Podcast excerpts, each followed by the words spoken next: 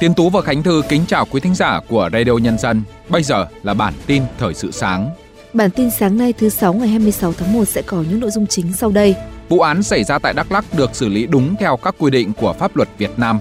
Nhiều trường tăng chỉ tiêu tuyển sinh đại học năm 2024. Thành phố Hồ Chí Minh bắn pháo hoa tại 8 điểm mừng giao thừa Tết Nguyên đán 2024. Vốn hóa Microsoft vượt 3.000 tỷ đô la Mỹ. Sau đây là nội dung chi tiết. Tại họp báo thường kỳ Bộ Ngoại giao, trả lời câu hỏi của phóng viên về sự phối hợp giữa Việt Nam và Hoa Kỳ để điều tra vụ án khủng bố ở Đắk Lắk khi có thông tin cho rằng có sự kỳ thị sắc tộc trong vụ án này. Người phát ngôn Bộ Ngoại giao Phạm Thu Hằng cho biết, việc điều tra vụ án xảy ra tại Đắk Lắk ngày 11 tháng 6 năm 2023 đã được xử lý đúng theo các quy định của pháp luật Việt Nam. Trong trao đổi với Bộ Công an Việt Nam, phía Hoa Kỳ khẳng định không dung túng bất cứ tổ chức cá nhân nào liên quan đến vụ việc và cam kết hỗ trợ lực lượng thực thi pháp luật của Việt Nam trong quá trình điều tra làm rõ vụ việc nhằm ngăn chặn những vụ việc tương tự xảy ra gây ảnh hưởng đến quan hệ hai nước. Kiểm tra thực tế công tác lấy nước đợt 1 phục vụ sản xuất lúa đông xuân vùng đồng bằng sông Hồng, Bộ Nông nghiệp và Phát triển Nông thôn khẳng định có thể rút ngắn thời gian xả đợt 1 từ 8 ngày xuống còn 6 ngày nhằm tiết kiệm nước và vẫn bảo đảm cung cấp đủ cho sản xuất. Như vậy, dự kiến năm nay tổng lượng nước xả phục vụ độ ải gieo cấy vụ đông xuân sẽ dưới 3,5 tỷ mét khối và là năm xả nước thấp nhất trong các vụ đông xuân. Để lấy nước hiệu quả, Bộ Nông nghiệp và Phát triển Nông thôn yêu cầu các địa phương khẩn trương thu hoạch vụ đông, tập trung làm đất gieo cấy đúng khung thời vụ và không để phát sinh lượng xả. Bộ Giáo dục và Đào tạo vừa mới công bố kết quả kỳ thi chọn học sinh giỏi quốc gia trung học phổ thông năm học 2023-2024. Theo thông tin từ Cục Quản lý Chất lượng Bộ Giáo dục và Đào tạo, Hội đồng chấm thi đã chọn được hơn 3.300 thí sinh đạt giải chiếm 55,79% so với năm học 2022-2023. Số lượng thí sinh tham gia dự thi là hơn 4.500 thí sinh, có gần 2.300 thí sinh đạt giải, chiếm tỷ lệ 49,75%. Kết quả chấm thi và xếp giải cho thấy số học sinh đạt giải năm nay đã phủ đều ở tất cả các địa phương trên cả nước. Một số địa phương miền núi, biên giới có điều kiện kinh tế xã hội còn khó khăn nhưng bắt đầu đã có những học sinh đạt thứ hạng cao nhất trong kỳ thi. Ngay trong tháng 1, nhiều cơ sở giáo dục đại học cũng đã thông tin đề án tuyển sinh đại học 2024 dự kiến để thí sinh chủ động chuẩn bị các điều kiện phù hợp. Theo đó, năm 2024, nhiều trường đại học đã công bố tăng chỉ tiêu tuyển sinh nhằm đáp ứng nhu cầu người học. Cùng với đó, phương thức tuyển sinh có sự thay đổi so với năm 2023.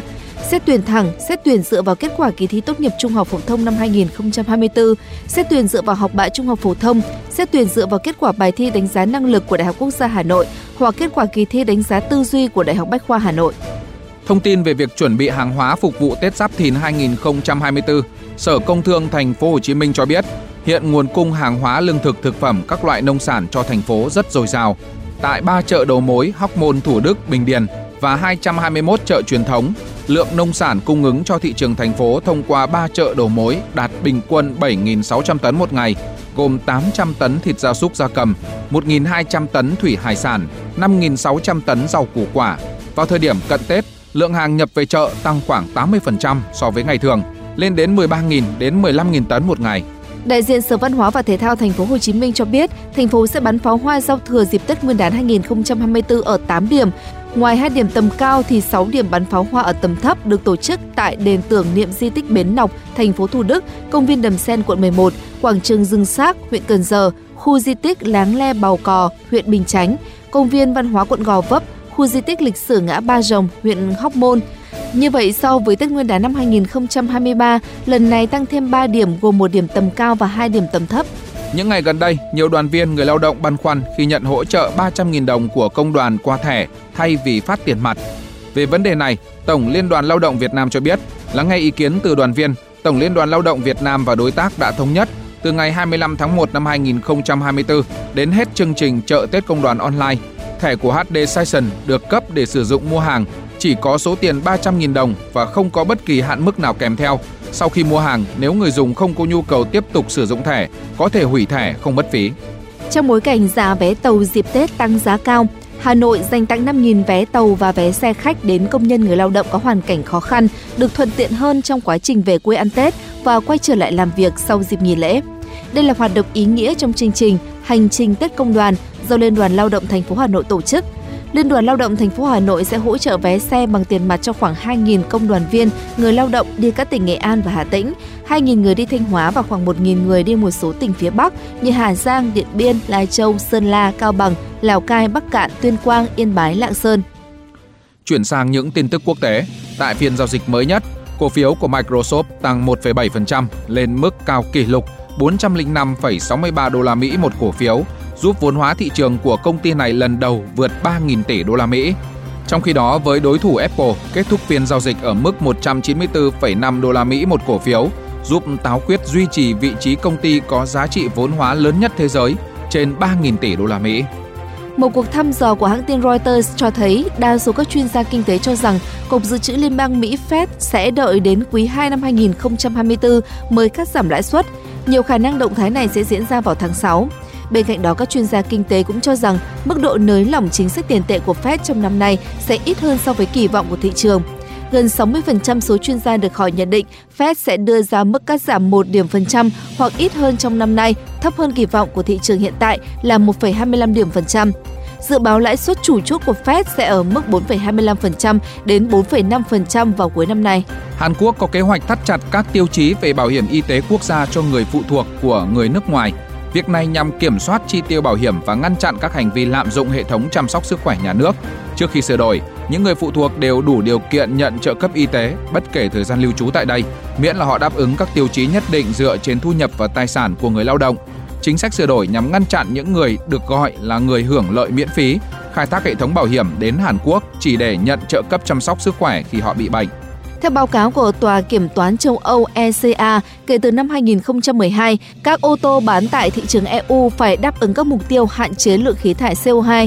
Tuy nhiên, những quy định này hiện không tạo ra hiệu quả rõ rệt do lượng khí thải của các phương tiện chạy bằng dầu diesel vẫn không đổi, trong khi lượng khí thải chỉ ghi nhận ở mức giảm 4,6% ở các dòng xe chạy bằng xăng.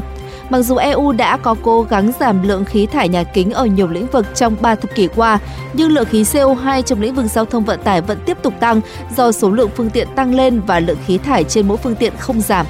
Tòa án thành phố Kyoto, Nhật Bản đã kết án tử hình đối tượng Shinji Aoba, 45 tuổi, thủ phạm vụ phóng hỏa xưởng phim hoạt hình của Kyoto Animation năm 2019.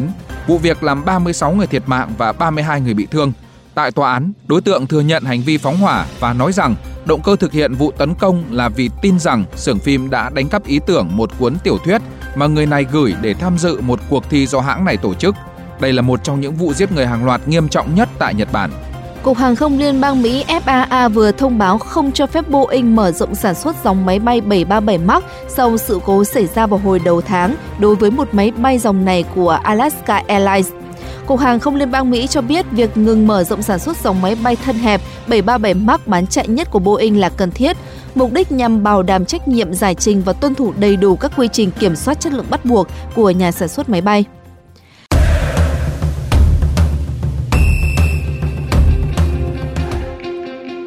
Mời quý thính giả cùng chúng tôi điểm qua những thông tin về thể thao đáng chú ý qua phần trình bày của biên tập viên Tiến Tú. Thưa quý thính giả, chia sẻ trước truyền thông, sau khi trở về Việt Nam, Tiền đạo trẻ Đình Bắc khẳng định rất tiếc nuối vì thất bại của đội tuyển Việt Nam ở vòng bảng ASEAN Cup 2023.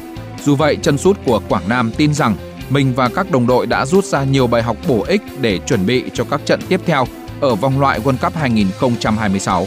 Joshua Kimmich chỉ còn hợp đồng với Bayern Munich đến mùa hè 2025. Theo truyền thông Đức, tiền vệ này đã quyết định sẽ chia tay Allianz Arena vào mùa hè tới Kimmich được nhiều câu lạc bộ lớn liên hệ nhưng đã âm thầm chọn Man City.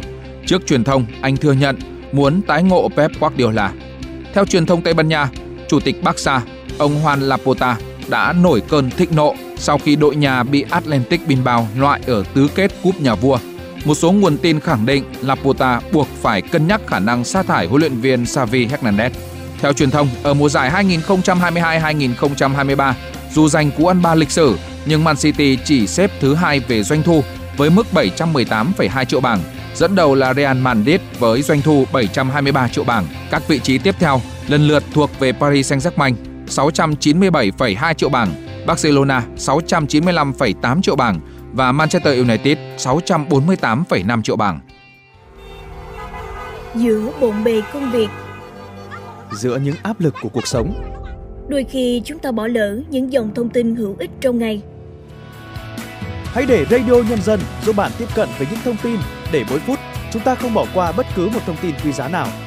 Bật Radio Nhân dân vào mỗi buổi sáng và chiều trên các nền tảng số hiện đại nhất để cập nhật những tin tức chính xác và hữu ích.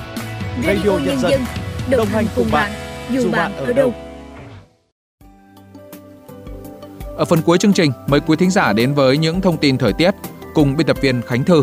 Xin mời chị. Vâng, thưa anh Tiến Tú, thưa quý thính giả, trong ngày hôm nay khối không khí rét vẫn bao trùm, miền Bắc dù trời tạnh giáo nhưng mây vẫn còn nhiều và vì thế nền nhiệt trong ngày hôm nay trên toàn miền Bắc tiếp tục tăng rất chậm. Nền nhiệt trong ngày ở toàn Bắc Bộ vẫn ở ngưỡng thấp, phổ biến từ 12 đến 14 độ. Trời vẫn xảy ra tình trạng rét hại trên diện rộng và dự báo tình trạng rét hại trên diện rộng như hôm nay còn kéo dài sang cả ngày mai và ngày kia 28 tháng 1. Ngày Chủ nhật rét hại mới có xu hướng giảm dần. Với miền Trung, hiện tại Thanh Hóa, Nghệ An và Hà Tĩnh vẫn là 3 tỉnh trời rét buốt, với nhiệt độ ngoài trời chỉ từ 11 đến 13 độ, trời rét hại.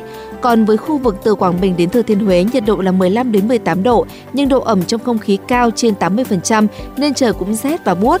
Trong khi đó, khu vực từ Đà Nẵng trở vào đến Bình Định, nhiệt độ cũng chỉ từ 21 đến 23 độ, trời rét cả ngày.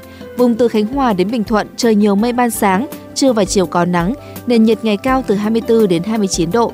Trong ngày hôm nay ở Tây Nguyên vẫn có nắng nhẹ, trời mát với mức nhiệt trưa chiều dao động từ 25 đến 28 độ. Chỉ một số nơi ở Đắk Lắk hay thành phố Đà Lạt là có nhiệt độ thấp hơn. Trong khi đó ở Nam Bộ có nắng mạnh hơn và duy trì liên tục cho đến cuối ngày. Nhiệt độ trưa chiều cao dao động từ 32 đến 34 độ, có nơi cao hơn. Những thông tin thời tiết vừa rồi đã kết thúc bản tin thời sự sáng của Radio Nhân dân. Chúc quý thính giả có một ngày làm việc thật hiệu quả. Kính chào tạm biệt và hẹn gặp lại trong các bản tin tiếp theo.